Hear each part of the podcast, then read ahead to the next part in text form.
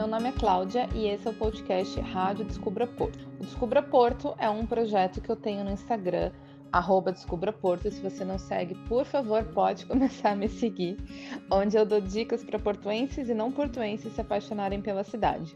Aqui na rádio a gente fala sobre lifestyle, experiências reais, incluindo as coisas boas e perrengues, outros temas que o meu coração mandar e, é claro, vocês pedirem. E antes de mais nada, já quero começar esse podcast pedindo desculpas porque a gente não está quinzenal faz algum tempo e além disso, a gente teve alguns problemas de áudio nas gravações. A gente tentou minimizar o que deu na, na edição, mas infelizmente algumas coisas ficaram evidentes no resultado final, então desde já peço desculpas e saibam que do lado de cá a gente está trabalhando duro para não acontecer isso de novo, viu?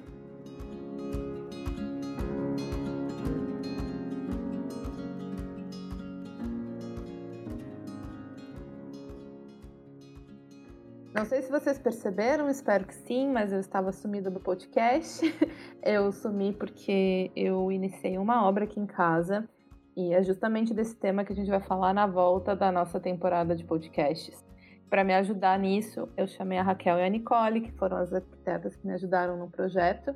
E além da gente contar um pouquinho de como foi a minha experiência, a gente vai responder perguntas que vocês fizeram. Oi, Raquel. Oi, Nicole. Tudo bom?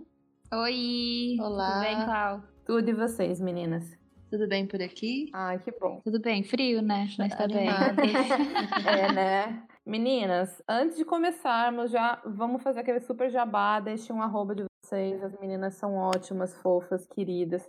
Tá, ficaram me zoando muito porque eu falei isso nos stories. Ótimas, fofas, queridas. Não, era um amigo meu, só pegando no pé. É, é. Mas é, eu acho importante frisar, porque, meu, é uma coisa, é a tua vida. Então é legal você encontrar uma pessoa que trate com carinho a tua casa, como você mesmo sim, trata. Sim. Então eu senti muito isso com vocês, por isso estamos aqui. Deixe um arroba de vocês aí para o pessoal seguir. Tá bem, muito obrigada primeiro também pela oportunidade. A gente também uh, percebe que isso acontece por uma questão de identidade mesmo. E, e acho que é o que isso nos, que mais nos motiva na nossa profissão, a identidade com pessoas, né? Aquele, aquela coisa da, da vida real. Bom, meu nome é Raquel, eu sou arquiteta e designer de interiores, tenho o, o arroba raquelduarte.arc um, e estou aqui para fazer o que eu mais gosto, que é compartilhar o meu conhecimento, as técnicas junto com o coração. Ai, que lindo! Olha só. Ah, já... foi bonito mesmo. Foi, né? Olha a responsabilidade, Nicole, da sua introdução. Ah, meu Deus. Vamos lá, coisa aqui é tão boa. Foi assim, né? Foi alto aqui. Mas, oi, gente. Meu nome é Nicole, Nicole Maia. E o meu arroba é gaioca.studio, gaioca com K. E eu acho que o nome do, do meu estúdio já diz muito que é Earth House. Então, o meu projeto é muito baseado no que é a sensação da gente morar numa casa que tem essa conexão com a natureza e com o sentimento que nós, nós temos que trazer para dentro da nossa casa, que é a humanização do espaço. Ah, isso é importante. Né? Além do amor, né, que a Raquel já disse aqui, acho que o principal é a gente não esquecer que sempre quando a gente está projetando, a gente está projetando para as pessoas. Então, o principal, assim, da, da minha questão de projeto e de porque, como eu sou arquiteta sustentável, a gente sempre traz essa questão da humanização para o projeto. Então, é isso. Ah, é muito legal. E, e, acho que isso tem tudo a ver com o que a gente veio falar hoje, o nosso contexto. Porque, assim, a gente quer falar um pouco de casa, mas a maioria das pessoas que nos escutam por aqui é, não é aqui de Portugal, então tem que tem o desafio de construir uma casa longe de casa. Uhum. E essa casa é uma coisa que ajuda muito ou atrapalha nesse processo de mudança. Todo mundo já ouviu muitas histórias de. Primeiro que a questão do arrendamento, que eu não vou nem entrar em detalhes aqui, já é complexa. É verdade. Isso, vamos dedicar um podcast só para isso, prometo. Mas além disso, é, você tá num país novo, numa cultura nova, numa casa nova, construindo tudo do zero e quando eu cheguei, por exemplo, eu fui para uma casa que eu não gostei, então eu sempre tinha a sensação que não tinha um lugar onde eu pertencia, sabe, para eu descansar, chegar e relaxar. É, é bem isso mesmo. Eu falo que a questão quando a gente não tem um espaço que a gente se identifica e como a gente se pertence, né, o que você estava dizendo, eu acho que a gente tem essa, essa sensação que a gente ainda está viajando, sabe? Que a uhum. gente não uhum. sentou e tem o nosso espaço e que a gente pode recomeçar. Então eu acho que realmente ter um lugar que você pode chamar de teu, que é um lar, que pode ser um quarto, pode ser uma casa, é realmente a gente estar tá presente naquele momento e não viajando. Sim, sim, eu, eu senti muito isso, porque quando a gente mudou, a gente foi para um lugar muito longe, distante, São Pedro da Cova. Quem ouviu o primeiro podcast sabe onde é. E eu sempre tinha a constante sensação de assim: ah, eu não vou decorar aqui porque eu vou sair. Eu não vou fazer isso porque eu vou sair. Eu não vou comprar isso porque eu vou sair dessa casa. Sim. Só que assim, esse eu vou sair dessa casa durou um ano, gente. Nossa. Eu fiquei um ano num processo de querer fazer, não querer, até que no final eu, eu e o Danilo, meu marido, a gente resolveu, não, vamos, vamos investir aqui. O que a gente investir, a gente leva com a gente. Tem um rolê de devolver na IKEA. Se a gente comprar algo e querer devolver, a gente Sim. devolve assim, no começo a gente comprou muito básico, sabe? Tipo, mesa, cadeira, coisas mais de sobrevivência, mas não algo num quesito de decoração. Depois a gente comprou um tapete para trazer mais um, um aconchego, compramos plantas, a gente pensou em quadros, mas aí sim, e até me arrependo de não ter feito isso antes, porque daí sim eu me senti um pouquinho mais em casa, sabe? Sim, Algo sim. com a minha cara. Sim. Esse, todo esse processo de de identidade e pertencimento, né? Porque é, é como o nosso estilo visual, o estilo que a gente se veste como pessoa. É, a gente sempre escolhe as coisas do, das quais faz a gente se sentir melhor. E é a mesma coisa com a casa. É uma necessidade de vestir a casa daquele jeito que vai fazer uh, a gente se identificar. Uhum. E esse processo de você estar tá num lugar que você não, não acha que é teu porque não tem as suas coisas efetivamente, não tem a sua roupa ou a, aquele, seu, aquele seu filtro, eu acho que é, é o maior problema de não encontrar um lugar, de não encontrar o, o, lar, né? De você não colocar as suas coisas, não ter a sua. É, mesmo que seja o tapete que você escolheu, a, o quadro que você escolheu, é, todos, esses, todos esses pequenos ajustes da casa que é, muitas vezes pode passar por supérfluo, como apenas decoração, na verdade é o acessório que te identifica. É o acessório que faz parte da história que você vai contar. Essa analogia que você fez da roupa eu achei muito legal. Porque a gente quer muito transmitir a nossa identidade por roupa. Isso é, é, natural nosso. Exato. E a gente não pensa tanto isso na casa, né? Mas eu acho uh, essa analogia que a Raquel fez é muito boa mesmo, porque uma coisa que eu sempre penso é como o nosso estilo ele varia, ele evolui conforme a gente vai amadurecendo, ou a gente vai mudando de lugar a gente vai trocando o guarda-roupa, né? Ou a gente vai volta para tendências que já foram do passado. A casa também é assim. Então, conforme a gente vai se apropriando de um espaço, ou a gente vai se sentindo mais à vontade, a gente vai alterando esse estilo. Então, às vezes, uhum. a gente tem que resgatar alguns itens que ou são do passado, ou estão no nosso presente, ou vão até chegar no futuro. Sim, sim, é verdade. E acho que trazer essa identidade para casa ajuda muito na questão de adaptação numa nova cultura, né?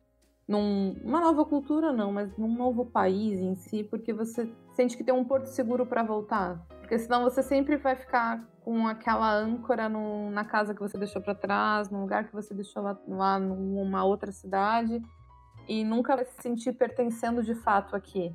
Acho que a casa já é o básico, né? Tipo, você ter a sua casa é o básico para você começar esse processo de, de se sentir inserido num, nessa mudança e, e assumir. Eu acho que eu posso até compartilhar assim a minha experiência. Pode, claro.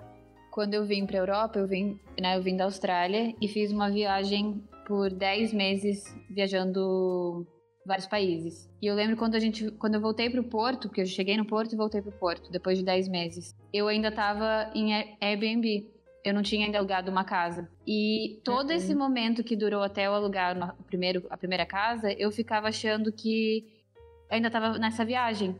Ou que, sabe, que, que eu não me, não me pertencia aqui.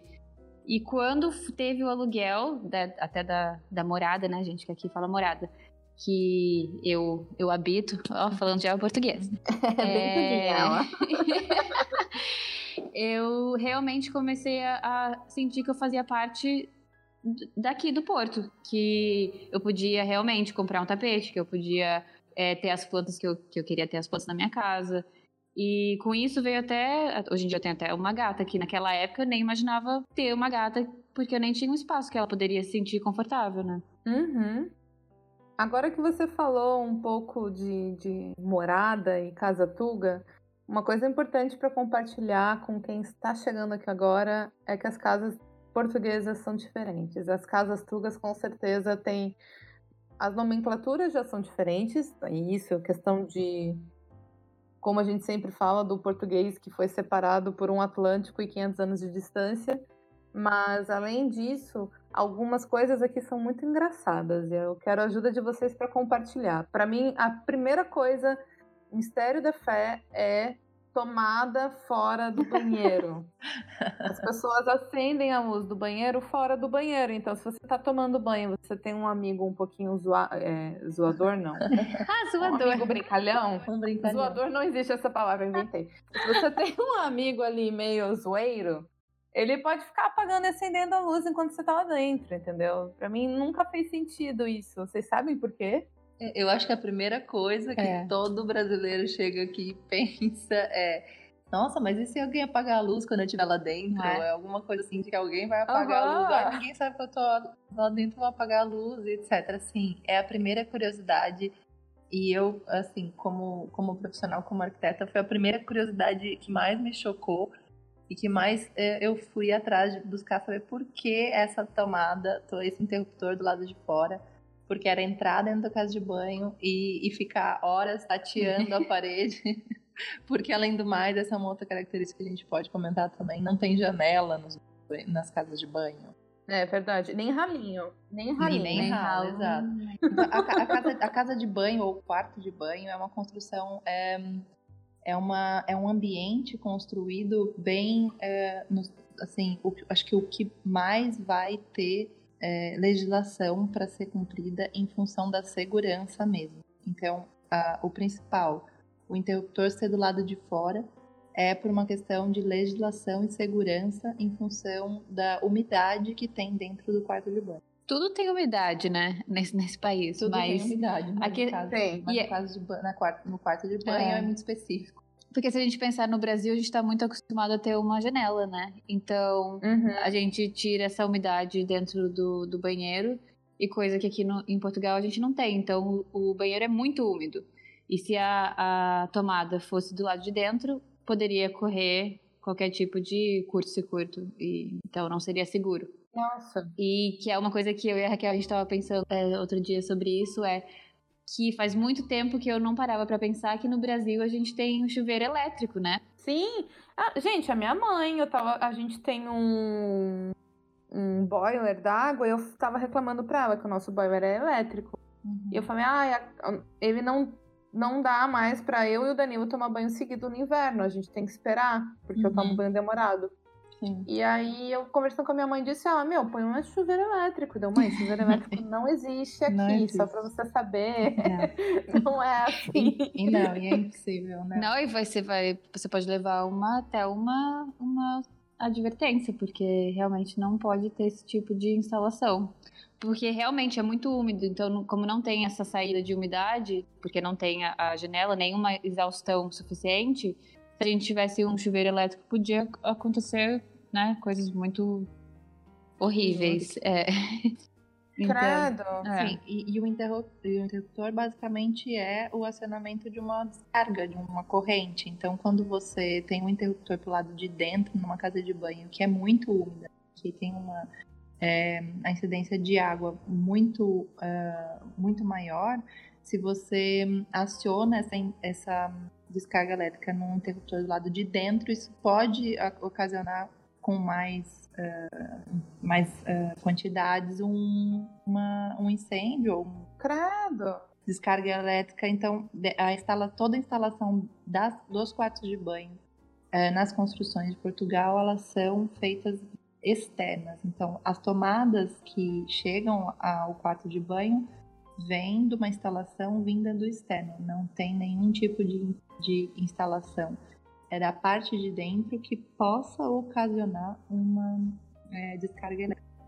É como se fosse uma, uma quarto estanque. Então, porque é lógico que, por exemplo, temos tomadas, né? Mas a tomada precisa de um, de um aparelho que vai fazer essa conexão. Já na questão da tomada, ela já tem uma descarga elétrica própria. Então, essa é a questão. Eu aconselho, se você acabou de chegar em Portugal, vai por mim. Primeiras vezes, vai ao banheiro, casa de banho com o seu celular. Porque pelo menos você já tem uma luzinha ali com você. Vai, vai, vai, vai, vai fechar a porta, vai ficar. Meu Deus, o que, que eu faço? Eu já passei por isso muitas vezes. E pensar, ai meu Deus, tô aqui nesse escuro agora. Né? Naquele vai e vem, vou, volto. O que, que eu faço? É, né? que, que eu faço agora? Outra coisa bem diferente aqui, e foi até um dos motivos que me levou a fazer a obra aqui em casa, foi as casas são muito particionadas. Então aqui em casa a gente tirou duas, três portas uhum, uhum. e a gente derrubou uma parede, mas assim, tinha uma porta para entrar na cozinha. Aí na frente da porta da cozinha tinha uma porta para entrar na sala. E daí tem uma porta para ir para os quartos. Aí cada quarto tem sua porta. É tudo muito particionado. Eu já vi casas que as portas, inclusive, se você abrir as duas ao mesmo tempo, uma bate na outra, é uma confusão. Isso já me falaram, mas vocês sabem bem melhor que eu que é para manter a temperatura do ambiente. Confere isso. É, agora morrendo de frio agora eu, né? ah, é, derrubou todas as paredes. mas ó, eu, eu falo assim, principalmente pela sua obra.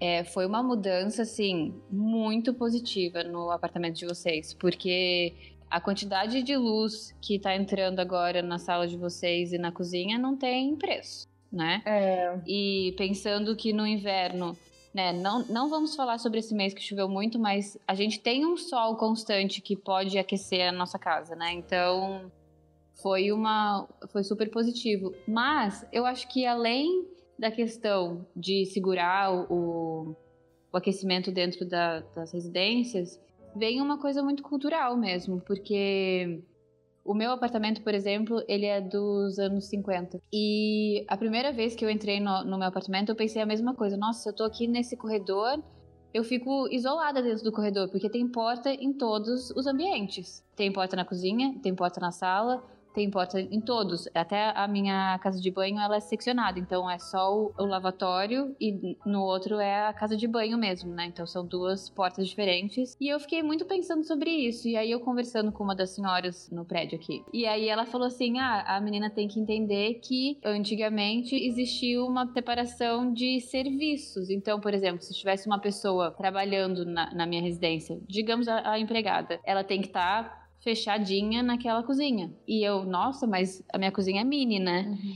Mas é uma questão cultural e uma outra questão também que eu acho que é até é importante a gente comentar, existe uma diferença na nomenclatura dos apartamentos aqui, que tem o T1, T2, T3, T4. Por exemplo, o meu apartamento é um T2 e, e significa que tem dois quartos.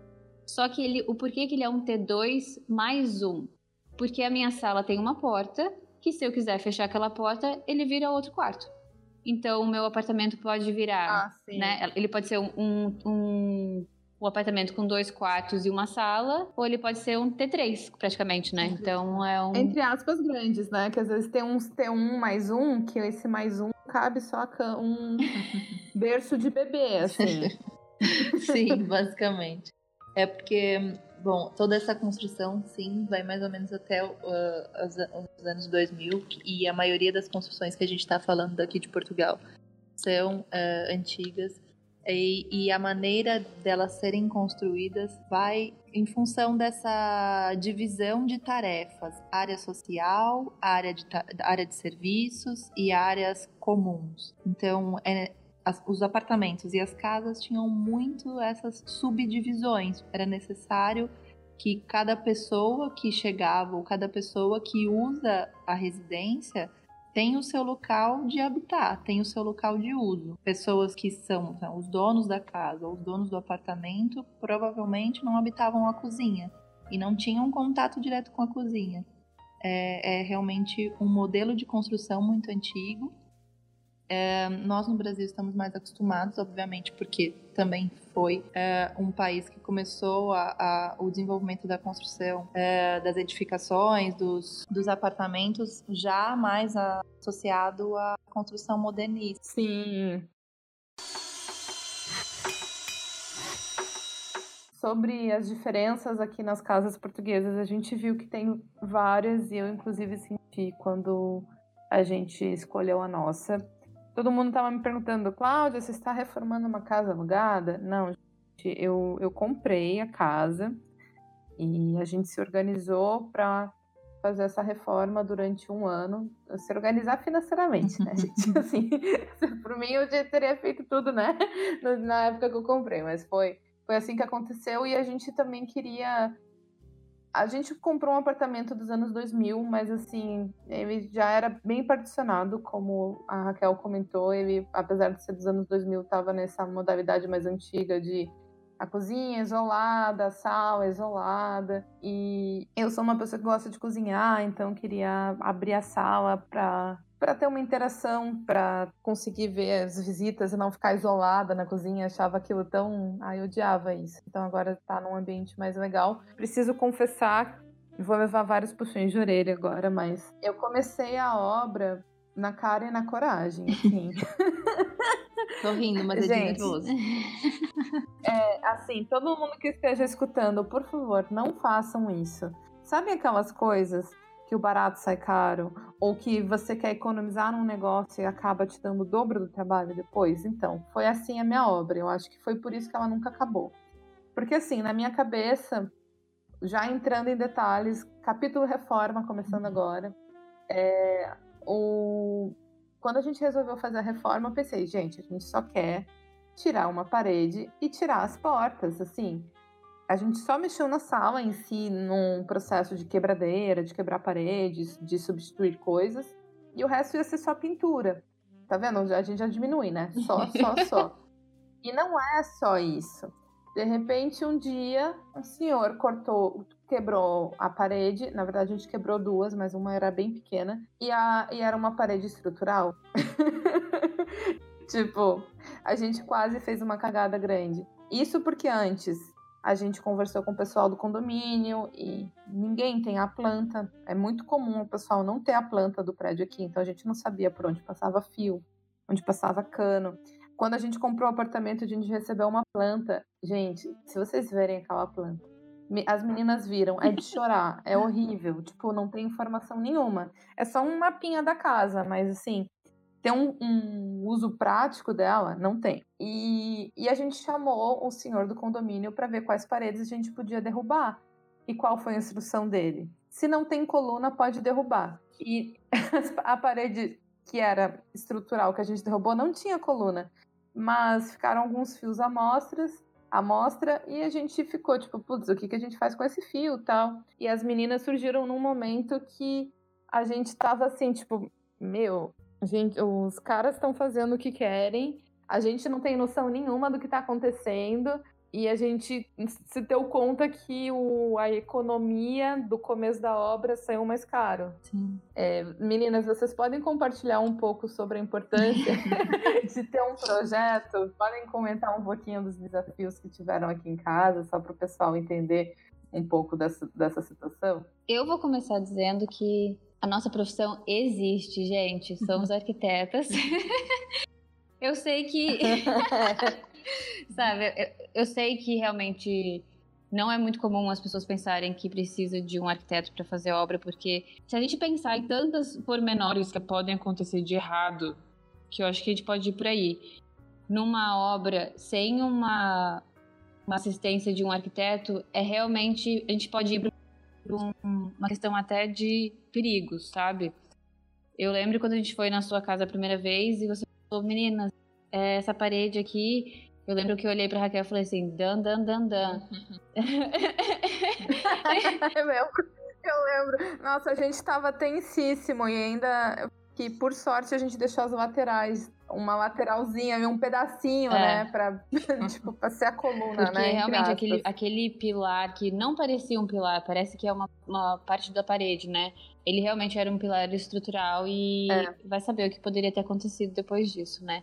Então. Mas então ele não tava com a estrutura de Exato. pilar que a gente conhece. E aí já foi uma falha nossa. A gente foi deduzindo. Tá, tá aí o perigo, né? Porque, na verdade, é, é muito comum nós acharmos que não é preciso do, do profissional responsável por essa área, porque nós queremos fazer de determinada maneira, por uma questão é, de gosto pessoal. E é aí que, que está o perigo, como, como está de, dentro das outras profissões, do tipo, uh, se eu não. Se eu vou fazer uma, uma dieta, se eu vou cuidar da minha alimentação, a gente sabe que se a gente fizer por conta própria, num determinado momento vai correr mal, porque a gente não sabe 100% do que é aquilo. E seguir as receitas da internet, ou seguir uhum. aquelas famosas, ou seguir o famoso Google, a gente sabe que, que por muitas vezes pode correr mal. E é isso que acontece é com a reforma de uma residência. A gente acha que todas aquelas ideias do Pinterest vão funcionar na nossa casa. Mas. Aqui em casa eu queria fazer tudo aberto, gente. Eu queria fazer tudo aberto. Eu teria derrubado a parede estrutural e o prédio. E o prédio.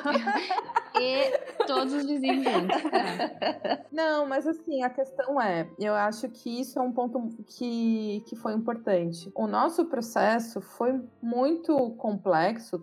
Assim, nenhuma reforma é fácil. Não vou falar que a minha dor é maior que a de alguém. Mas para mim foi um processo complexo porque, um, além de todo o estresse emocional, eu não tenho conhecimento técnico. A gente estava lidando com profissionais que, cara, são profissionais super simples tal, e, e já rolava, rolava, rolava não, ainda rola aquela uhum. camada de machismo uhum. ali, né? E eu sou mulher. E além disso, a gente está num país diferente e as estruturas são diferentes, né?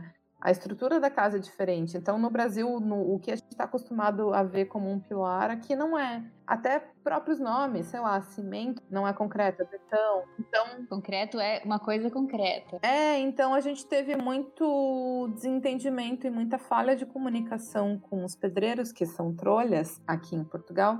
Isso foi muito complexo. E eu sinto que isso gerou um estresse emocional muito grande tanto para mim quanto para meu marido, porque a gente não teve um planejamento inicial, a gente fez o planejamento depois. E depois que eu chamei as meninas para me ajudarem nesse, nesse trabalho, eu entendi que a minha, a minha vontade de colocar a minha identidade na casa tinha que ser mais analisada e tinha que ter um entendimento, né? Sim. Como a Raquel disse, não dava para montar o Pinterest aqui, tinha que ver. Ok, a luz bate aqui, essa parede aqui é importante para isso, qual que é o teu fluxo na casa. Isso é muito importante, né, meninas? E eu realmente. É o que mais vai dar diferença na hora de, de fazer as coisas acontecerem. Porque eu tenho. É muito comum falar para os meus clientes, para as pessoas que eu conheço, que pode sim até fazer a pasta no Pinterest. Nós temos os nossos sonhos, né? Nós temos as nossas vontades, aquelas coisas da identidade.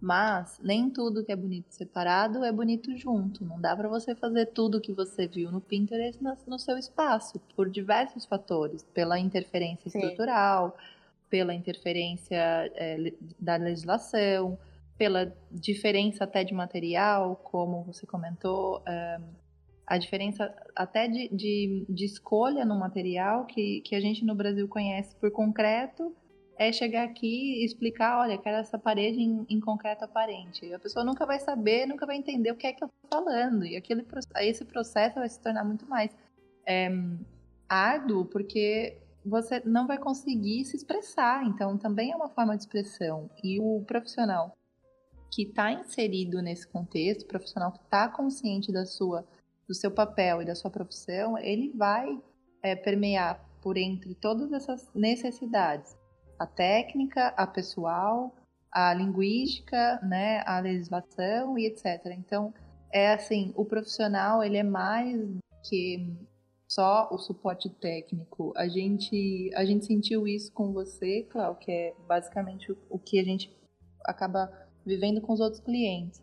É a conexão pessoal de entender o que é que está acontecendo com você para meio que traduzir para o profissional que está executando o serviço. Então, olha, diz para gente o que é que você está sentindo, uhum. querendo, e nós vamos meio que traduzir e falar tecnicamente como é que é para ser executado e o que é que tem que ser feito para o trolha que está então para executar o serviço. É basicamente isso. É, é realmente contar com ajuda profissional para ter menos dor de cabeça, para dormir em paz, ter a consciência limpa de que você está contando com alguém que sabe o que está falando, sabe o que está fazendo. Não, e sem, e sem perder uma coisa que eu percebi muito na, na obra de vocês, que eu acho que a, a situação da Raquel também, foi muito estresse que não precisava. Num processo que poderia ter sido muito mais tranquilo se tivessem tido uma assistência desde o começo.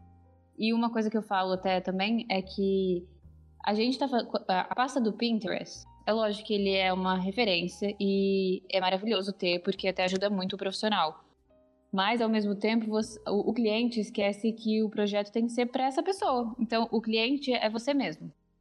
Então, a gente tem que realmente saber como que é o seu uso da sua casa, como é essa partilha, por exemplo, no caso de vocês, você tem três gatos. Então, eu na parte de, de colocar plantas na casa de vocês, eu não, eu não posso só ir pelo Pinterest e escolher as plantas que eu quero para casa de vocês sem pensar que vocês têm gatos e que os gatos vão estar tá por ali. E é uma coisa que a gente. Sim, escolher uma planta venenosa só porque é bonita, por exemplo. Então tem que ter essa integração. Além disso, vocês me ajudaram a em questões muito simples que eu não tinha noção, por exemplo, a iluminação do meu home office. Né? Acho que eu já dividi no, nos stories lá no Descubra Porto, mas eu trabalho muito de casa, ou às vezes eu vou para um café, enfim, mas tem um trabalho que me permite mais flexibilidade de, de lugares. E o meu escritório aqui em casa é um lugar que eu não tinha vontade de vir aqui trabalhar. E quando as meninas chegaram, elas falaram: Meu, mas olha, a luz tá super escura, de, tipo, é um lugar que, que não te motiva a estar tá atenta, a produzir. Isso é um detalhe tão pequeno, mas que faz tanta diferença. Tipo, a luminária do meu home office pode interferir na minha produtividade. Eu nunca pensaria nisso, nunca faria essa relação. Sim, porque basicamente é, nosso corpo ele é todo e completamente estimulado pelas, pelo que existe no externo, seja a iluminação, a, o conforto térmico, né? A gente a gente vive basicamente pelo sol, pela pela umidade, pelo vento e etc. Nós funcionamos dessa maneira. Então, é, todo o nosso corpo, o, a nossa emoção também ela vem em função dos estímulos. Se eu trabalho num ambiente em que a luz é muito é, escura ou uma é, certa penumbra, nossas pupilas elas, elas entendem, né? Nosso corpo entende que o, aquele momento ou aquela luz é para descanso. Então dá uma preguiça, dá uma leseira, é, tudo, todos esses tipos de estímulo é que fazem completamente diferença quando você está trabalhando a decoração, o, o interior de, do, do ambiente, né? Então uma iluminação que seja de luz branca, ela, ela estimula a atenção, o trabalho. Iluminação de cor amarela, ela já estimula o corpo ao descanso, ao relaxamento. Então todos esses pequenos detalhes são é, apenas assim, são necessários para que você saiba e conduza o uso daquele ambiente. E são coisas realmente que a gente não se atenta. É assim, não faz parte Sim. do cotidiano de, todo, de todas as pessoas, né? Cada um tem a sua especialidade, cada um tem a sua, tem o seu, a sua atenção para saber sobre determinado percurso. Então, é, é, muito o que é mais necessário para um profissional é essa integração com quem vai usar, como vai usar, quantas pessoas vão circular. A gente é um pouco psicólogo também. Ah, então... ah nossa, eu senti super. O nosso primeiro encontro, que é alugando as meninas lá, né? a gente ficou aqui conversando e a gente falou um pouco da casa e delas, não, não, parte do processo. Eu fiquei Sim. tipo, oi, faz Sim. mesmo. E eu acho que uma coisa que foi muito importante pra gente, até nessa troca que a gente teve primeiro, que é uma terapia, né?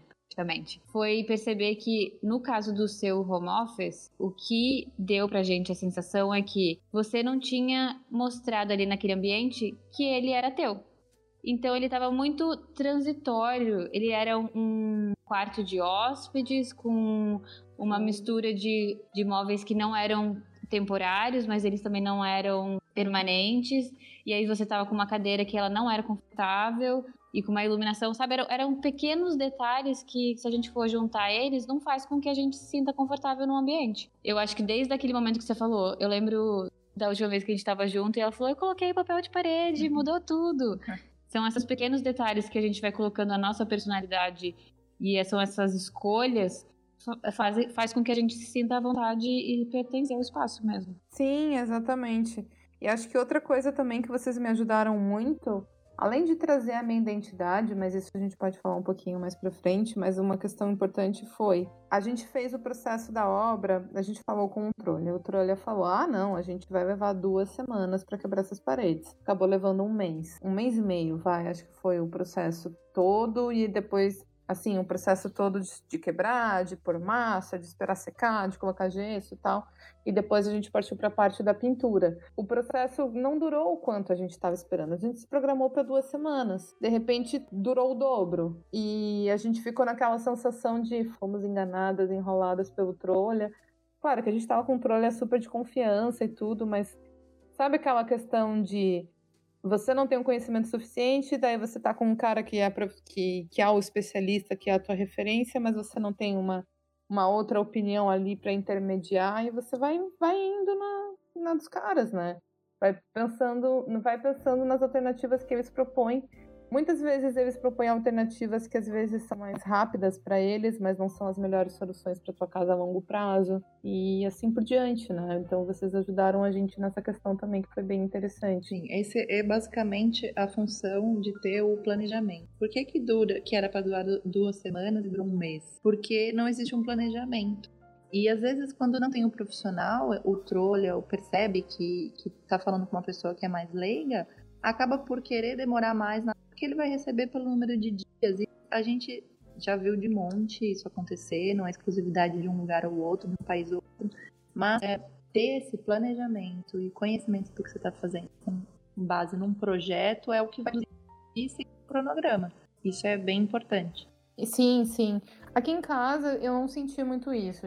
Pegou um, um pedreiro barra trolha, que foi uma indicação muito legal de um casal de amigos cara, ele era muito honesto, assim.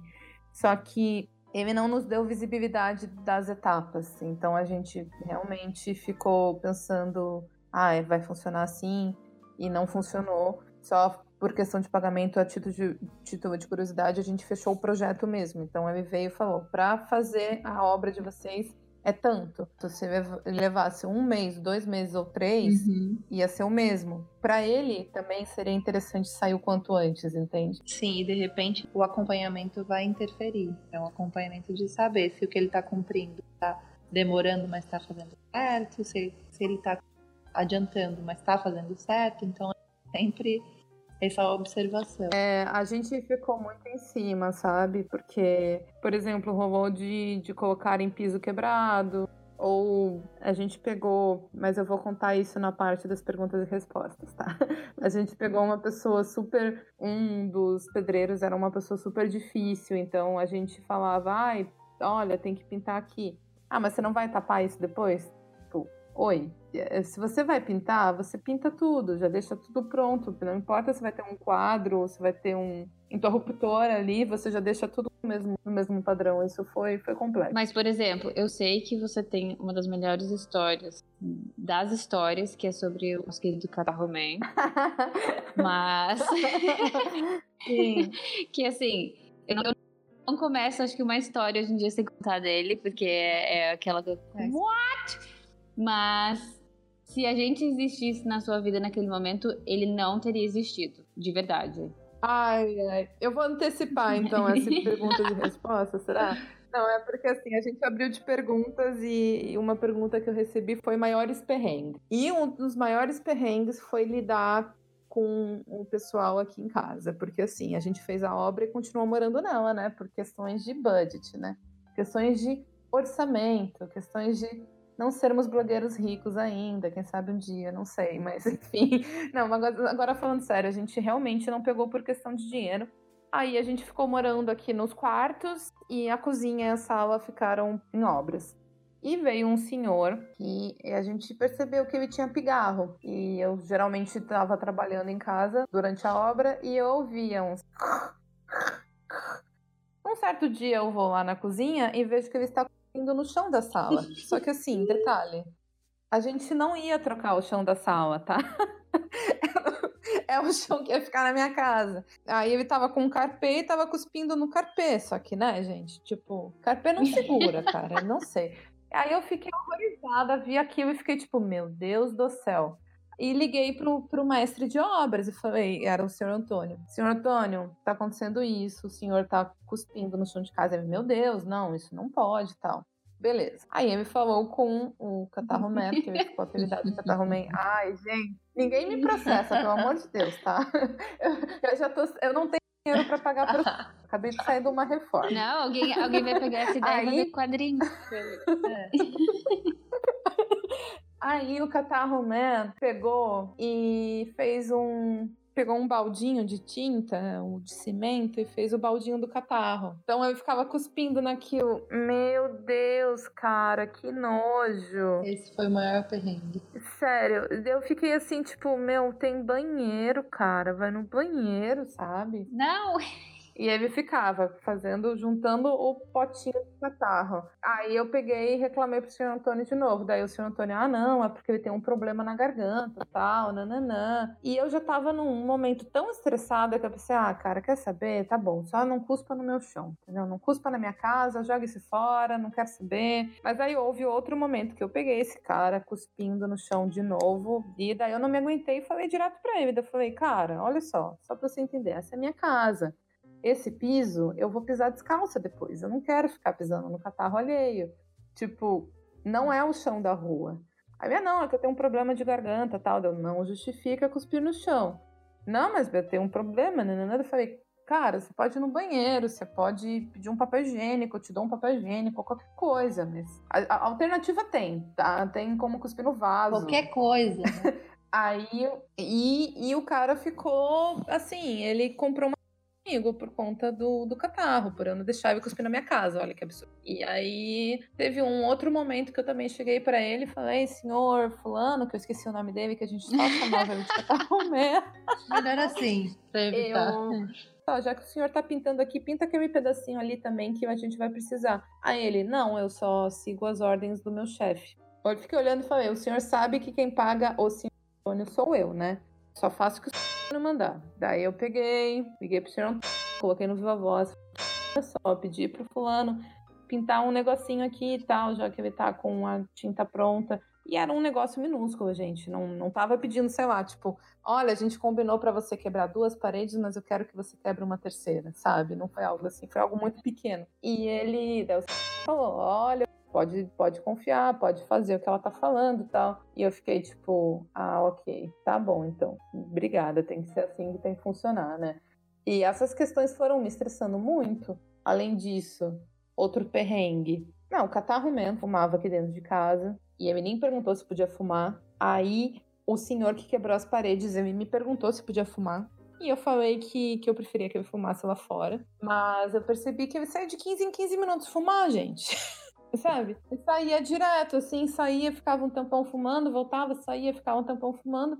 Até que chegou um ponto que eu e o Danilo, a gente tava tão estressado que eu falei, cara, fuma aqui, vai, fuma na janela, para acabar logo essa jossa, não aguento mais. A gente ficou tão estressado que coisas que eu totalmente abomino hoje, porque, meu, a gente tem gato, eu não curto cigarro dentro da minha casa. Aí a gente, tipo, ah, vai, deixou passar só para acabar mais rápido, sabe? Mas acho que é uma coisa também é importante dizer que às vezes a gente vê o quanto essa diferença cultural abala a gente, a gente nem percebe, né? Porque realmente os homens, no geral, aqui em Portugal, eles cospem no chão e as pessoas fumam muito.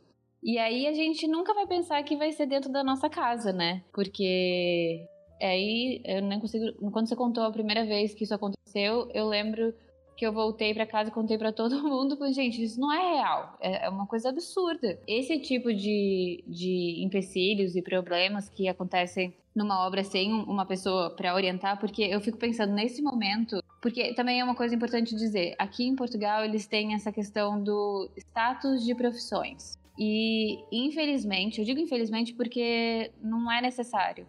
O engenheiro e o arquiteto, eles são vistos como são profissões doutores, doutores, exato. Então, é, é o médico, é o engenheiro, o arquiteto e o advogado. Então, nesse momento, como vocês não tinham nenhum arquiteto, engenheiro acompanhando vocês, é como se não tivesse dado nenhum crédito. Vocês estavam ali, né, a ver na vida, estava levando a obra era o mestre de obra e pela boa vontade dele. E ele quem manda, supostamente, uma coisa que é na sua casa. Exato. Eu já tive situações na minha própria morada que teve uma vez que fui trocar um, um cano para máquina de lavar e um, uma coisa simples que eu conseguia ver que o cano estava quebrado e foi o trolha lá em casa e eu falei, olha, a, o cano da máquina tá quebrado, tá tendo um vazamento. E ele foi olhar e falou, não, não, mas não tá não. Aí eu assim, não é possível que ele não vai verificar. E aí eu falei, ah, mas é que eu sou arquiteta. Ah, nossa, menina arquiteta, deixa eu ver é, com mais né, atenção. Eu falei, gente, isso não, não precisa acontecer dessa maneira. Às vezes eu fico pensando que é, é muito estranho, é uma coisa que a gente nem percebe, mas realmente eles têm essa questão muito de status e profissões. Então, aqui eu aconselho muito ter um, um, uma pessoa auxiliando. E no caso, no seu caso, você ainda era uma mulher, então eu acho que muitos perrengues que você passou poderia ter sido evitado, assim, mesmo. Eu sei que é uma história incrível, o Catarroman vai ficar para sempre na, nas histórias. no nosso portfólio. Na nossa... Vai ficar ali, currículo. Administração Catarroman. Mas é uma coisa, né, não dá para imaginar que isso aconteceu real.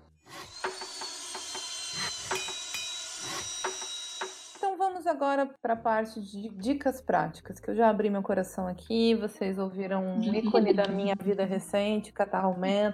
Foi motivo de muitas dores de cabeça, piada, stress. Mas já passou. Já passou e agora a gente está numa fase de recuperação. é, dicas práticas, pensando. Já que a gente está falando da minha casa, que foi uma casa comprada, o que, que vocês recomendam para quem quer comprar uma casa, para quem quer iniciar uma reforma e tem uma casa própria? O que, que é importante planejar antes de fazer essa reforma? Até antes do momento da compra, é necessário ter a, a condição ou a percepção do que é que você está comprando, a localização, porque tudo vai para além daquilo que você está comprando dentro de um apartamento, de um edifício ou, ou, um bairro. Tudo tem que ser pensado. O entorno, os caminhos que você vai fazer para que você chegue até lá, os tipos de transporte que você vai utilizar, os lugares que você vai frequentemente ir, né? Qual é a sua rotina mesmo, Sim. né? Sim. Então, além de, de tudo, tá esse planejamento e do espaço do entorno, né? Como cidade, como é que funciona aquele local. E aí, é, numa segunda, eu acho que o que mais tem que se ver também pro local que você vai morar é a incidência de iluminação, ventilação.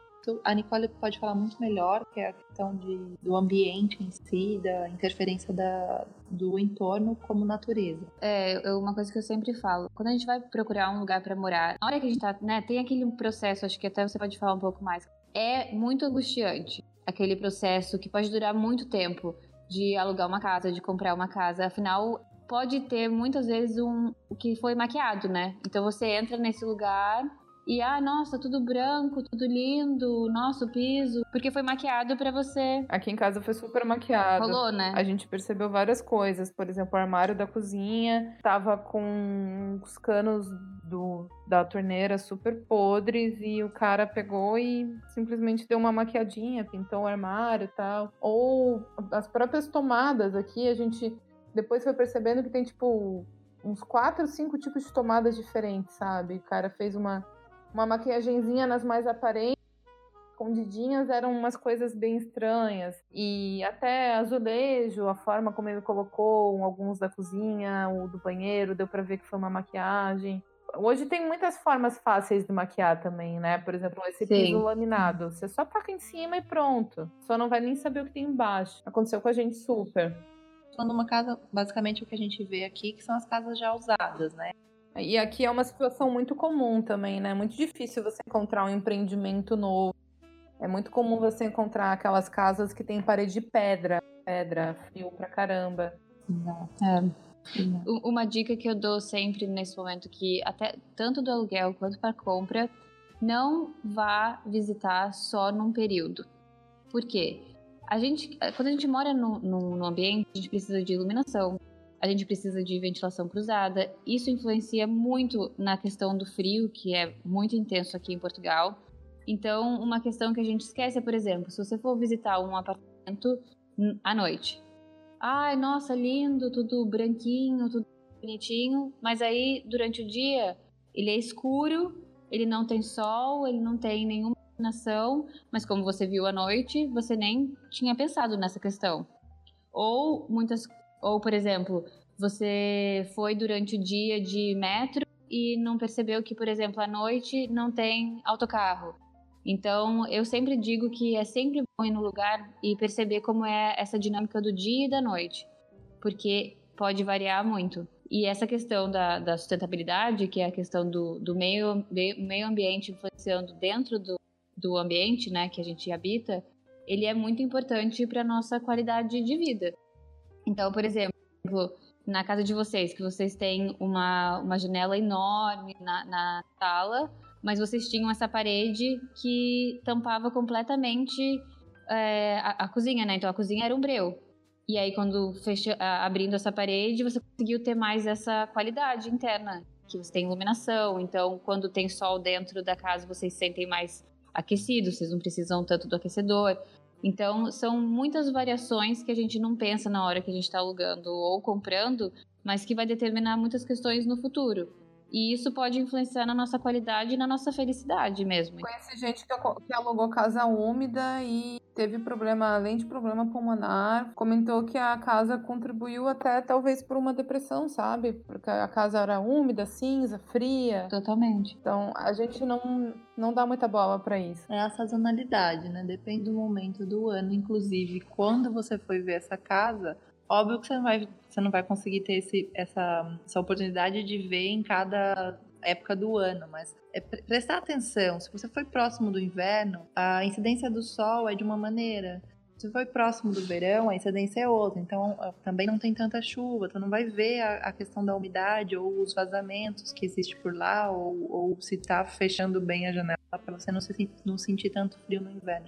São coisas que tem que ficar atento, porque no verão pode ser uma casa incrível, ótimo, não precisa que tenha vedação na janela.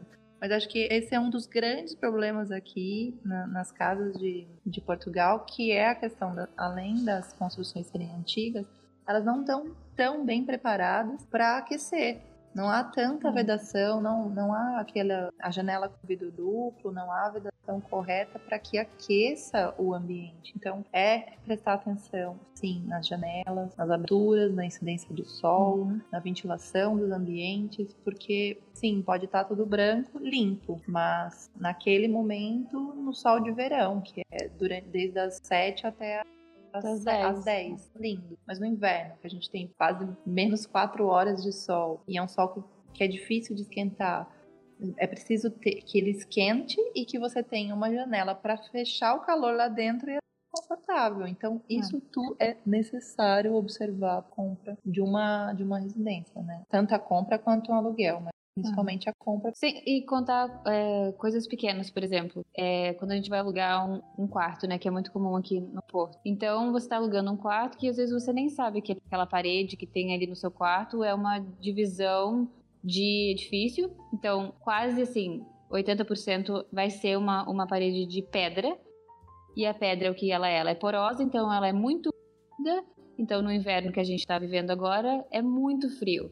Então, aquela parede, às vezes, que a gente coloca a nossa cama encostada, a gente nem percebe que é tão frio aquele quarto porque tem aquela parede ali de pedra dando todo aquele frio. Então, a troca de calor do nosso corpo com aquela parede, ela não acontece porque ela tá sugando toda a nossa energia.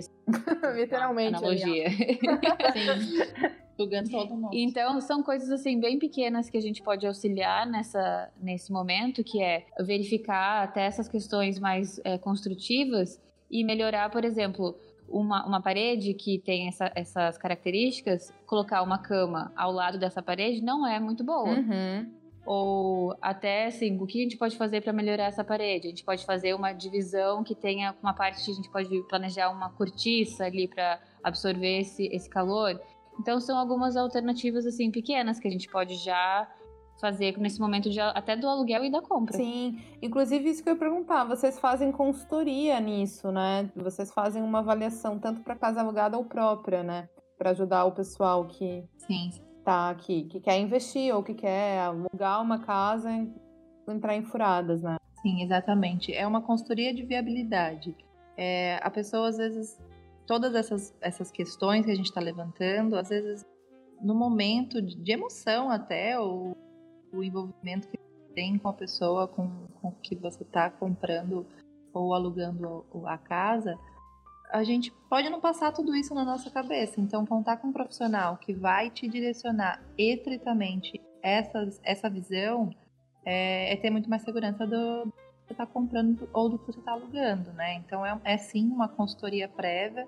Antes de fechar um negócio, antes de fechar um aluguel, a gente faz uma visita e avalia tudo isso, quais as condições reais do apartamento, quais as condições reais do edifício da edificação. Isso pode ser comercial ou residencial, né?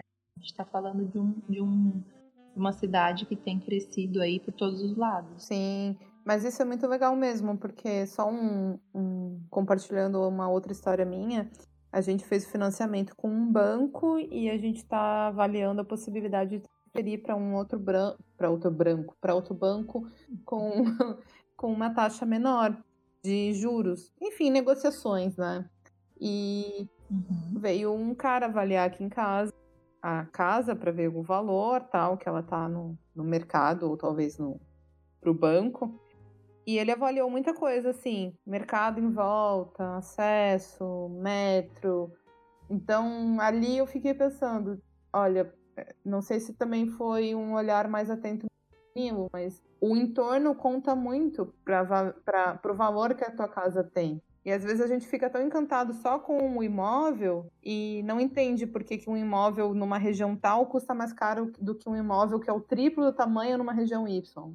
E isso contribui muito também, né? É, e sem contar que nessa questão, a sua residência mesmo, ela é muito bem localizada pela questão do metro e isso realmente faz com que seja muito valorizado o seu apartamento. Ah, que rica que eu tô, graças a abençoa, Senhor, a Senhora. Abençoa, Senhor. Multiplica, multiplica Deus. Sim. Eu falo sempre que você tem uma vista muito privilegiada também. Então, isso influencia muito. A, a questão de vistas ela é super importante na questão de, da valorização do, do apartamento. Por isso que muita gente abre janela e, e fecha a janela no lugar que você não quer mostrar o que, que tem naquela, por trás daquela janela. Sim. Mas uma coisa que é, que é importante nessa questão da, da, da avaliação do banco. Você até mesmo já disse que quando vocês compraram esse apartamento, ele estava maquiado, né? Uhum. Então vocês compraram esse apartamento maquiado. Então é lógico que o preço influenciou nisso. Porque se você soubesse que eles estavam que estava com todos esses problemas, teria sido menor o valor dele. Sim. Então,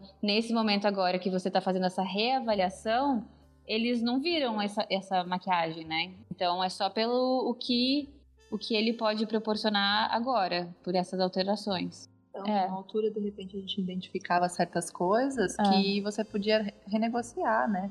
Falar, não, tudo bem, o entorno está perfeito, mas olha, pod podemos ter um desconto de repente por causa disso, disso e disso. Que é a melhoria para ser feita. E, e, foram vocês que fizeram as melhorias, né? Foram vocês que investiram nessas melhorias. É verdade. E é isso que vai beneficiar o valor do, do apartamento, para além do entorno, então já cai no segundo quesito, que é as melhorias do apartamento. Seja ela da circulação que você melhorou, seja ela da iluminação, seja ela da pintura, de tudo, de hum. conforme todo, todo esse, esse investimento que vocês fizeram. Tem, é, tem um, um, agora que eu lembro consultoria que a gente faz também, que ele também é muito, muito legal em relação a pessoas que estão chegando aqui, não só de compra, mas por exemplo, você está alugando um e aí você chegou no apartamento e tem todo o mobiliário do senhorio, né? O senhorio é o, o proprietário. Então você chega lá e fala: Nossa, amei esse apartamento, tem, né? Fez aquele list, tem tudo que eu quero, mas o que, que eu vou fazer com esses móveis horrorosos? Ah, é muito comum mesmo, gente, é verdade. Então a gente faz essa consultoria do que a gente pode, sabe assim, de potencial naquele, naquele ambiente. Né? Do, do, dos realmente do reuso daqueles, daqueles móveis que estão lá, da adaptação conforme a necessidade do cliente, porque aí entra aquela, aquele lado psicológico porque isso também vai ser, é, vai ter que ser discutido com o senhorio, do lugar que você está alugando, né? Tu precisa dos móveis, ótimo. Como pode ser melhorado, né? A gente vai prestar essa consultoria de, olha, podemos usar isso, não, não vai dar para usar isso, vamos melhorar assim. E aí então entrar em negociação e discussão com o senhorio do que pode ser feito. De repente um, um local para você deixar os móveis, ou se quiser retirar, se ele quiser ficar o que, que você pode fazer com aquilo. Então, há uma necessidade muito grande de você é, ter a consciência do que você quer, é, a, o auxílio de um profissional de até onde você pode ir para você intermediar com o senhorio o teu aluguel ou a tua compra. Não, lembrando que isso é muito importante na, na fase do aluguel, porque tem que estar no contrato. Porque às vezes a gente esquece, a gente tá tão naquela euforia que a gente encontrou, meu Deus, encontrei o lugar para alugar, e a gente chega lá e aí tem cama horrível, e aí passa dois meses a gente percebe que, que o problema do, do nosso quarto é aquela cama. Só que não tá no contrato que você pode, pode se desfazer da cama. Ou que você pode vender aquela cama, ou que você tem. E às vezes você tem que pagar por aquela cama. Exato. Se você estragar aquela cama horrível que Dom Pedro deitou, você tem que pagar por ela. Exato. É, é absurdo. Agora, meninas, quero passar para nossa última parte, que é responder perguntas dos descobridores. A gente recebeu muitas perguntas parecidas, então eu, escolhi algumas que vão responder as perguntas de geral. Claro que a primeira vocês já devem imaginar está no inverno e todo mundo quer saber como que faz para aquecer uma casa aqui, para manter uma casa mais quentinha. Porque como vocês já falaram antes, muitas casas não têm estrutura para deixar o calor ficar aqui dentro. Bom, são, são alternativas, né? Tudo também depende do, daquela conversa prévia que vai ter que, vai ter, que ter com o senhorio, com o proprietário da casa. Então, pra... É tudo uma questão de contrato, né? Isso, para até onde você pode interferir. Uh, eu acho que, de maneira simples, tem algumas alternativas de materiais simples e baratos que podem fazer a função estética e funcional. E eu acho que uma das maiores riquezas aqui, a gente já sabe, é a cortiça. Ela pode ser usada como revestimento e esteticamente ela fica muito bonita. Então, é um material acústico e térmico. Talvez seja uma solução, ou a princípio para deixar aparente, ou numa, numa, numa, segunda opção, colocar a cortiça e, e fechar com o uh, gesso, que aqui é chamado de pladur. Mas o gesso na parede, só para eu entender? Sim, sim, porque o que acontece, você pode, o pladur são as placas disso. Então, se você faz um sanduíche, cortiça, que é uma película ou uma folha de cortiça, na parede, depois aplicar a placa de pladur ou gesso em cima, você está fazendo uma, uma, um uma sanduíche, uma camada para aquela parede reter o calor do ambiente que durante o dia. Então, essa é uma solução. Assim, a, a prática seria deixar aparente mesmo, você criar algum tipo de estética com o ambiente, com aquela cortiça aparente, que eu acho que está muito bonita. Assim, particularmente falando, eu gosto muito desse material. E é possível você criar ambientes, decorar com esse material exposto. Mas caso não, é uma opção de você investir um pouco mais, é esse segundo passo de você criar um, um, um revestimento mesmo térmico para decorar com pintura, então. Mas se você não tiver um, um, dinheirinho ali extra, né? Porque isso vai dar um dinheirinho uhum. ali. Eu super aconselho casas alugadas ou não, é fita de vedação para as esquadrias, que é janelas e portas. Então, como a gente sabe, aqui em Portugal, as janelas e as portas são muito antigas. Assim, o caso ideal, alterar né, essas janelas e essas portas para uma porta que seja mais vedada ou com vidro duplo, mas como isso é muito caro e às vezes a gente está só alugando, a gente pode fazer essa alteração. Então, assim, fita de, de isolamento tem em muitos lugares aqui no Porto. Então, a minha dica é assim: você chegou perto da sua janela, pôs a mão na, naquela saída de ar e sentiu um ventinho na janela ou embaixo da porta, precisa de uma fita de vedação. Porque então ali todo aquele ar gelado está entrando na sua casa e mesmo com o aquecimento não, não dá conta. Você vai perder energia, vai gastar o seu gás. Isso é uma alteração pequena, mas faz muita diferença. Então, eu assim, número um, fazer com que as esquadrias sejam vedadas. Essa fita a gente encontra na Leroy Merlin? Sim, Encontra é na Leroy. encontrar na, na Leroy. E para quem ainda não conhece, os locais que têm materiais diversos de, de construção, mecânica, ferramentaria em geral, aqui chama drogaria. Então a drogaria aqui é onde tem esse tipo de material de, de casa, de manutenção em geral. Nem eu sabia. Sim, são as drogarias. E tem a- as, as Ferrari também, né? Que eles. Eu, assim, eu indico particularmente a Leroy ou essas grandes é, warehouses, porque tem muitas é, diferenças, Opções, de cor, de valor e também de espessura. Porque, por exemplo, é, às vezes a gente tá com uma vedação. Eu estou até vendo aqui neste momento uma porta que precisava ter uma vedação. Então, assim, eu tô vendo que ela deve ter, assim, uns dois é, centímetros no máximo. Então, eu preciso de uma, de uma, uma fita que tenha essa espessura. E, já na janela vai ser espessura diferente. Então, eu aconselho essas grandes warehouses porque vai ser mais barato também. Mas, assim, número um.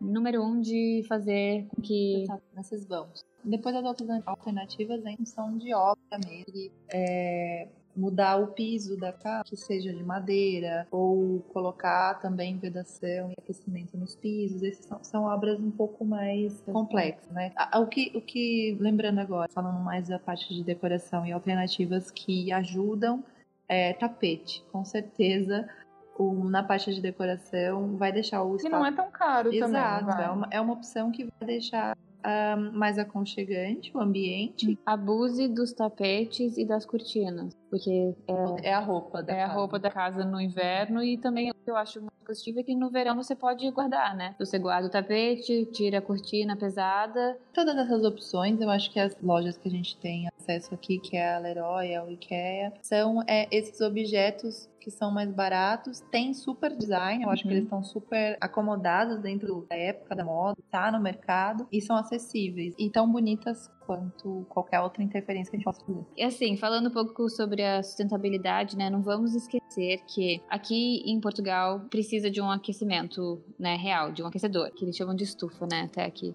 Então, se você tem um aquecedor que ele é elétrico, verifica qual é a potência dele, verifica qual é o consumo energético, porque pode te dar um susto no fim do mês. Porque a energia elétrica aqui não é assim brincadeira. Então, assim, a minha dica é aquecedor a gás e sempre quando você tiver um aquecedor a gás, sempre tenha uma saída de ar, né, por conta do gás. Ou se você pode investir um pouquinho mais, é, um aquecedor a óleo, que ele, ele varia, né? Ele desliga e liga, então ele não fica o tempo todo ligado.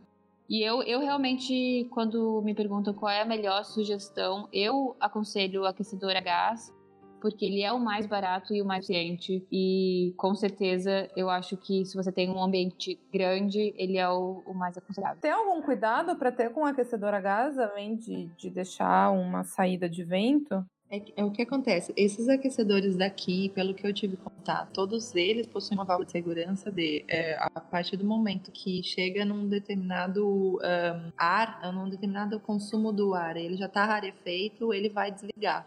Então não há. Ah, entendi. Ele, ele tem essa. É uma obrigatoriedade de qualquer tipo de aquecedor a gás aqui ter esse, essa segurança, essa válvula de segurança. A partir do momento que ele já não tiver como um ar é, em condições de esquentar sem prejudicar o ser humano que está ali, então é esse não há, não há essa preocupação de nós, nossa, morrer sufocado. Não vai, porque existe essa questão, é uma segurança da União Europeia. Não, não vai acontecer isso. Normalmente tem esse clique para perceber a questão do ar, se tá vazando mesmo gás. Até na hora que você faz a instalação. Ele é, é, siga as instruções ali na, na botija, porque é super importante. E mantenha uma saída de ar ali, para até porque não com você... circulação, porque senão, na verdade, o que acontece é que vai esquentar muito mesmo. É. Como o ar já começa a ficar feito, óbvio que não vai sufocante. Também tem a sensação de, de leseira, de mais desconforto. E o ar fica mais seco, então é Sim. sempre uma dica. Ah, eu sinto muito no olho isso. Exato. Se, se você sente muito essa questão do ar seco, principalmente para quem usa lente de contato, coloca uma bacia de água no, no ambiente para dar aquela umidadezinha um pouco maior. Porque realmente o, o aquecedor a gás, e até o aquecedor normal elétrico, ele faz com que o ar fique mais seco mesmo. Então, para a próxima pergunta. Podemos alterar cores, piso, luminária, papel de parede, etc. gosto ou tem proibições? Só não entendi se pode alterar em qualquer casa, depende do contrato, ou é uma questão de alterar combinações e regras de etiqueta da decoração. É uma questão de conversar com um proprietário da casa e ver o que, que permite fazer de alteração ou não. Mas para outra interpretação de alterar cores, a gosto ou tem proibições, existe essa regra? Tipo, moda anos 90, assim, que tinha proibido usar isso?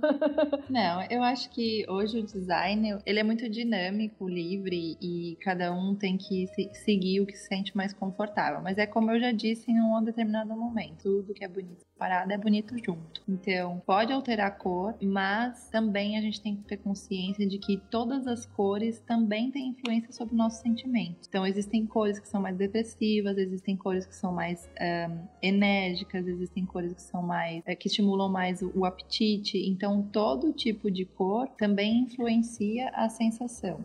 Isso acontece. Isso por... não é papo de terapia holística, não. É um não, papo... não, não, é, é, é porque isso acontece no nosso cotidiano em, em, influência do marketing, por exemplo. A gente sabe como que as grandes marcas trabalham com as cores. Então, isso, se a gente é influenciado pelo consumo de determinada coisa, pela influência da cor, a gente também é influenciado dentro da nossa casa por essa série de coisas, né? Sejam as cores, sejam os números de texturas ou desenho, então as plantas, as plantas, toda a sensação que a gente vai vivenciar no ambiente vai ser em função daquilo que a gente colocar nele.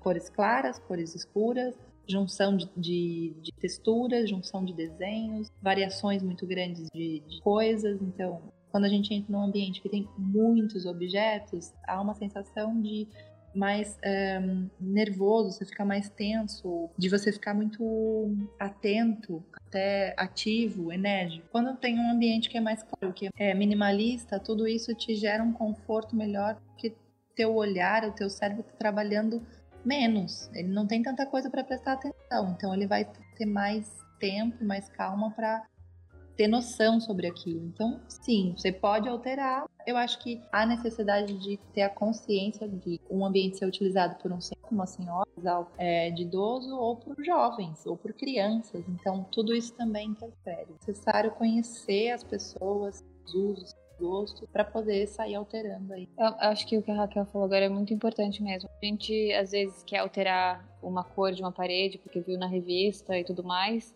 e a gente não se pergunta, será que eu gosto mesmo dessa cor? Ou até a falta de vida mesmo, que é o que eu falo então das plantas. Como eu e a Raquel a gente trabalha nessa parceria que ela faz a decoração e eu faço a parte de paisagismo de interiores, às vezes a gente tem aquela a decoração pronta, mas ainda falta uma vida, né? Então falta as plantas ali, falta ali um pouquinho mais de natureza dentro do ambiente. Afinal, a gente tem que lembrar que somos seres humanos, a gente precisa de vida, né? E pode ser um. um... A gente esquece que é Exato. bicho, né? A gente acha que. Que não, que é um ser diferente. Não, nós somos isso. Nós somos esse ser. É.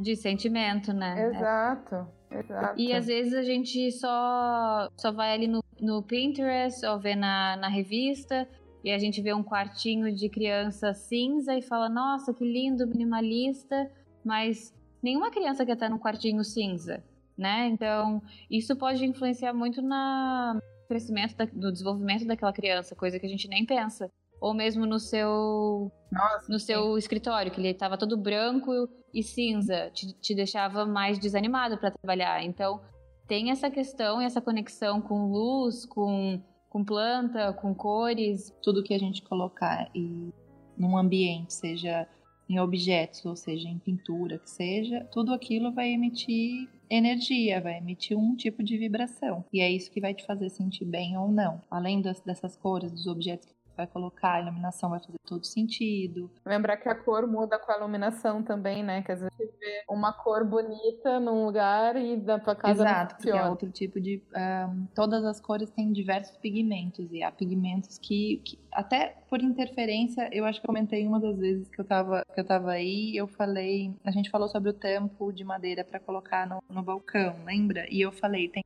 cuidado porque... Na, na, loja pode ser uma madeira bem amarela. Se você colocar muito próximo de um azul, existe um pigmento muito verde naquela tábua, naquele, naquele pedaço de madeira, que junto com o azul muda de cor. Quase um. É, você só percebe quando coloca um ao lado do outro. Uma interferência de pigmentação Sim.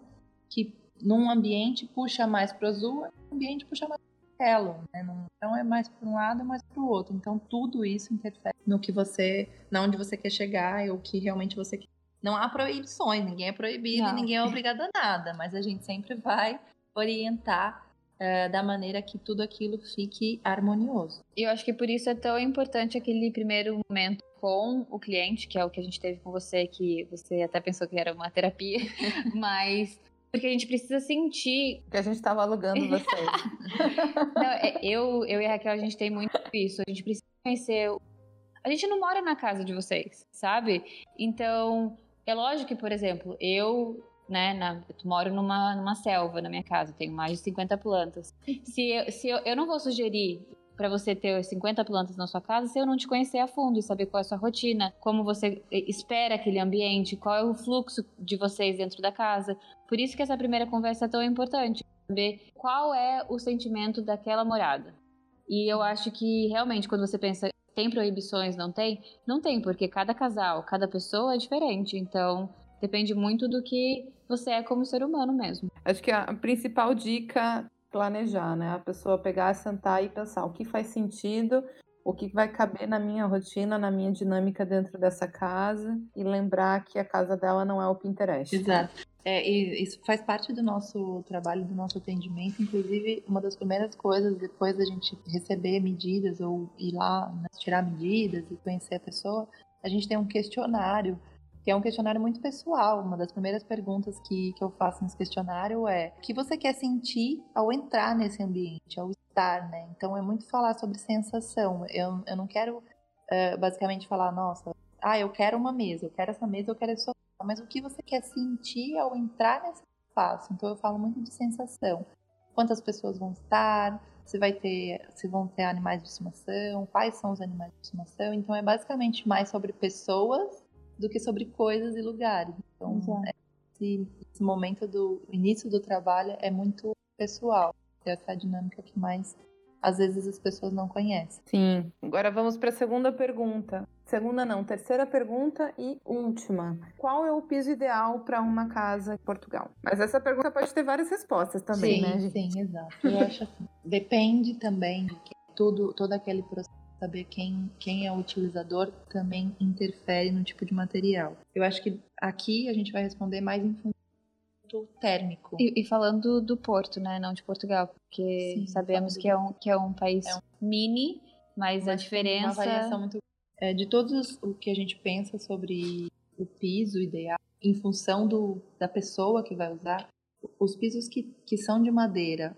aqui o que a gente vê muito, inclusive, pisos de madeira, manter o original, além de ser sustentável, é, mantém o ambiente aquecido, porque é e um mais tipo acolhedor. De, é, é um tipo de material vai manter o ambiente aquecido, vai ser acolhedor e vai, vai ser uma paleta mais neutra para você poder fazer qualquer tipo de alteração no ambiente, qualquer tipo de decoração.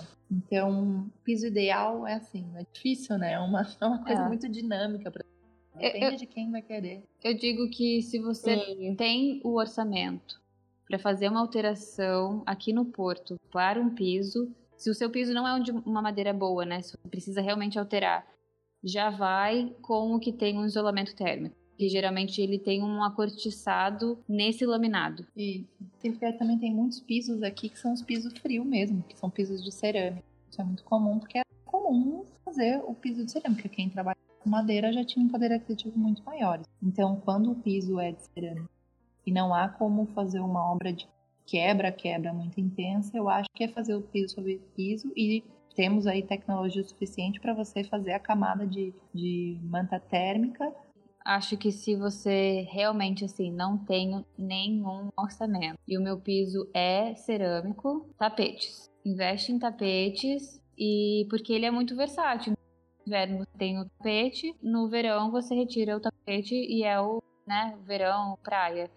Mas realmente, se você tem um orçamento para investir, é, já vai pensando nessa orçamento térmico, que ele é muito importante mesmo aqui para Portugal. Boa.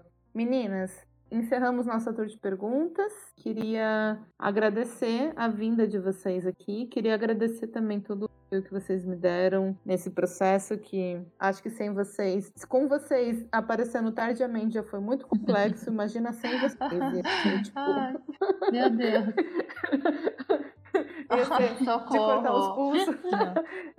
socorro, que bom. Socorro. Que bom, a gente fica é, muito, muito obrigada mesmo, mesmo. Vocês são profissionais muito muito honestas, muito transparentes e, e muito humanas. Isso fez uma diferença danada pra gente. Eu, vocês chegaram, eu lembro a primeira reunião de vocês aqui, eu e o Daniel, a gente tava quase chorando, assim. Vocês chegaram falando, calma, gente, tá tudo bem, vai dar tudo certo. A gente ficou vai, tipo, tudo, tá tem, é, tudo tem solução. Há sempre um, um processo e que vai conduzir a uma solução.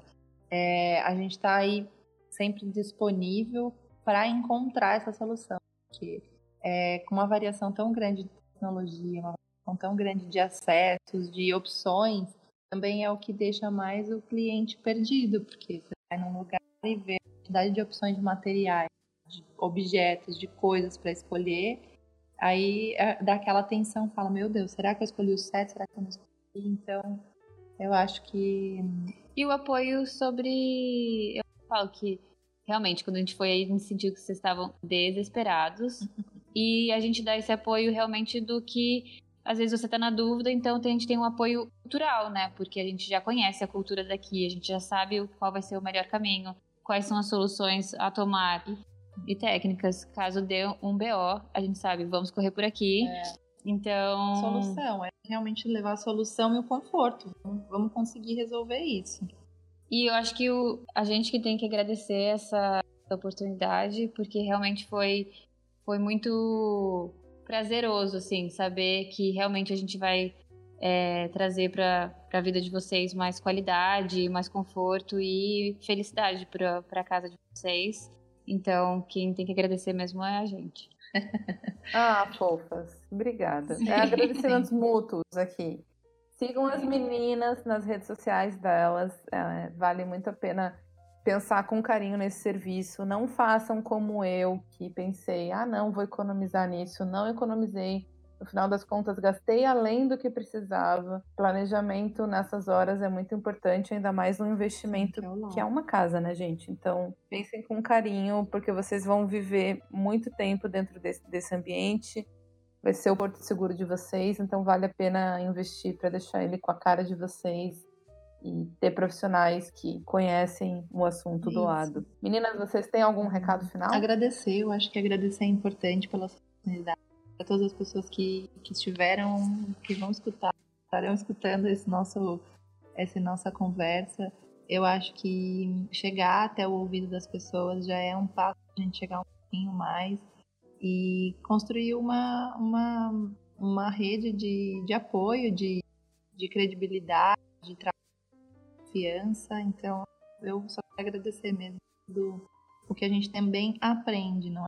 A gente não está só aqui para dizer como é que é, porque também é uma troca. Sim. Sempre é uma troca, é sempre um momento de ensinar, compartilhar e aprender. Eu acho que esse o podcast para mim, para Raquel, é importante dizer o quanto é, a gente está aberta, né? Não é uma profissão de sete cabeças, você não pode falar e não ter a sua opinião. E é uma coisa que a gente abre muito no nosso processo de projeto mesmo, é que o cliente ele faz parte, não só nós entregando um projeto e alterando o seu, o seu jeito de viver, não. É um projeto que vem teu, do, da, da, sua vida, do seu momento, e a gente só vai auxiliar e ajudar com que seja melhor. Então, é trazendo mais qualidade para sua vida mesmo. Eu gosto de dizer que eu realizo o sonho. Realizamos. ah, que lindas. Meninas, então, para encerrar, eu não contei para vocês, para pegar de surpresa e ser honesta. é, a gente está na Rádio Descubra Porto e no final de todo o podcast a gente escolhe uma música Tá bem. Eu faço, eu faço parte de um coletivo de, de artistas, mulheres, que apoiam a carreira de uma cantora, compositora australiana. O nome dela é Kelly Denon, que está fazendo o lançamento até do, do EP dela essa semana. Então eu escolhi uma das músicas novas do, do EP e que com certeza vai tocar o coração de todos vocês. Do mesmo jeito que a gente quer tocar com os nossos projetos, a, a ideia da música e da composição realmente daquele já toca as nossas vidas. Então, escolho uma das músicas novas da Kili. Eu escolho Midnight. Ah, lindo. Só para vocês saberem, a Kili toca lá na Ribeira. Então, quem já viu um Porto com uma gringa lá, chapéu, diferentona, essa é a Kili e ela tem uma voz maravilhosa e sensibilidade artística maravilhosa. Eu aposto que ela já fez parte de várias fotos de todo mundo. É, todo mundo por... fala, meu Deus, na hora do, desse momento mais mágico do Porto, que é ali na Ribeira. Então, se vocês quiserem ouvir, tá no Spotify, em qualquer plataforma online. Então, fiquem à vontade. Então tá, então encerramos com a música da Kili. Obrigada, meninas. Obrigada a você, Clau. Eu agradeço o tempo, a disponibilidade e até um beijo. Tchau. my midnight in Paris. This is my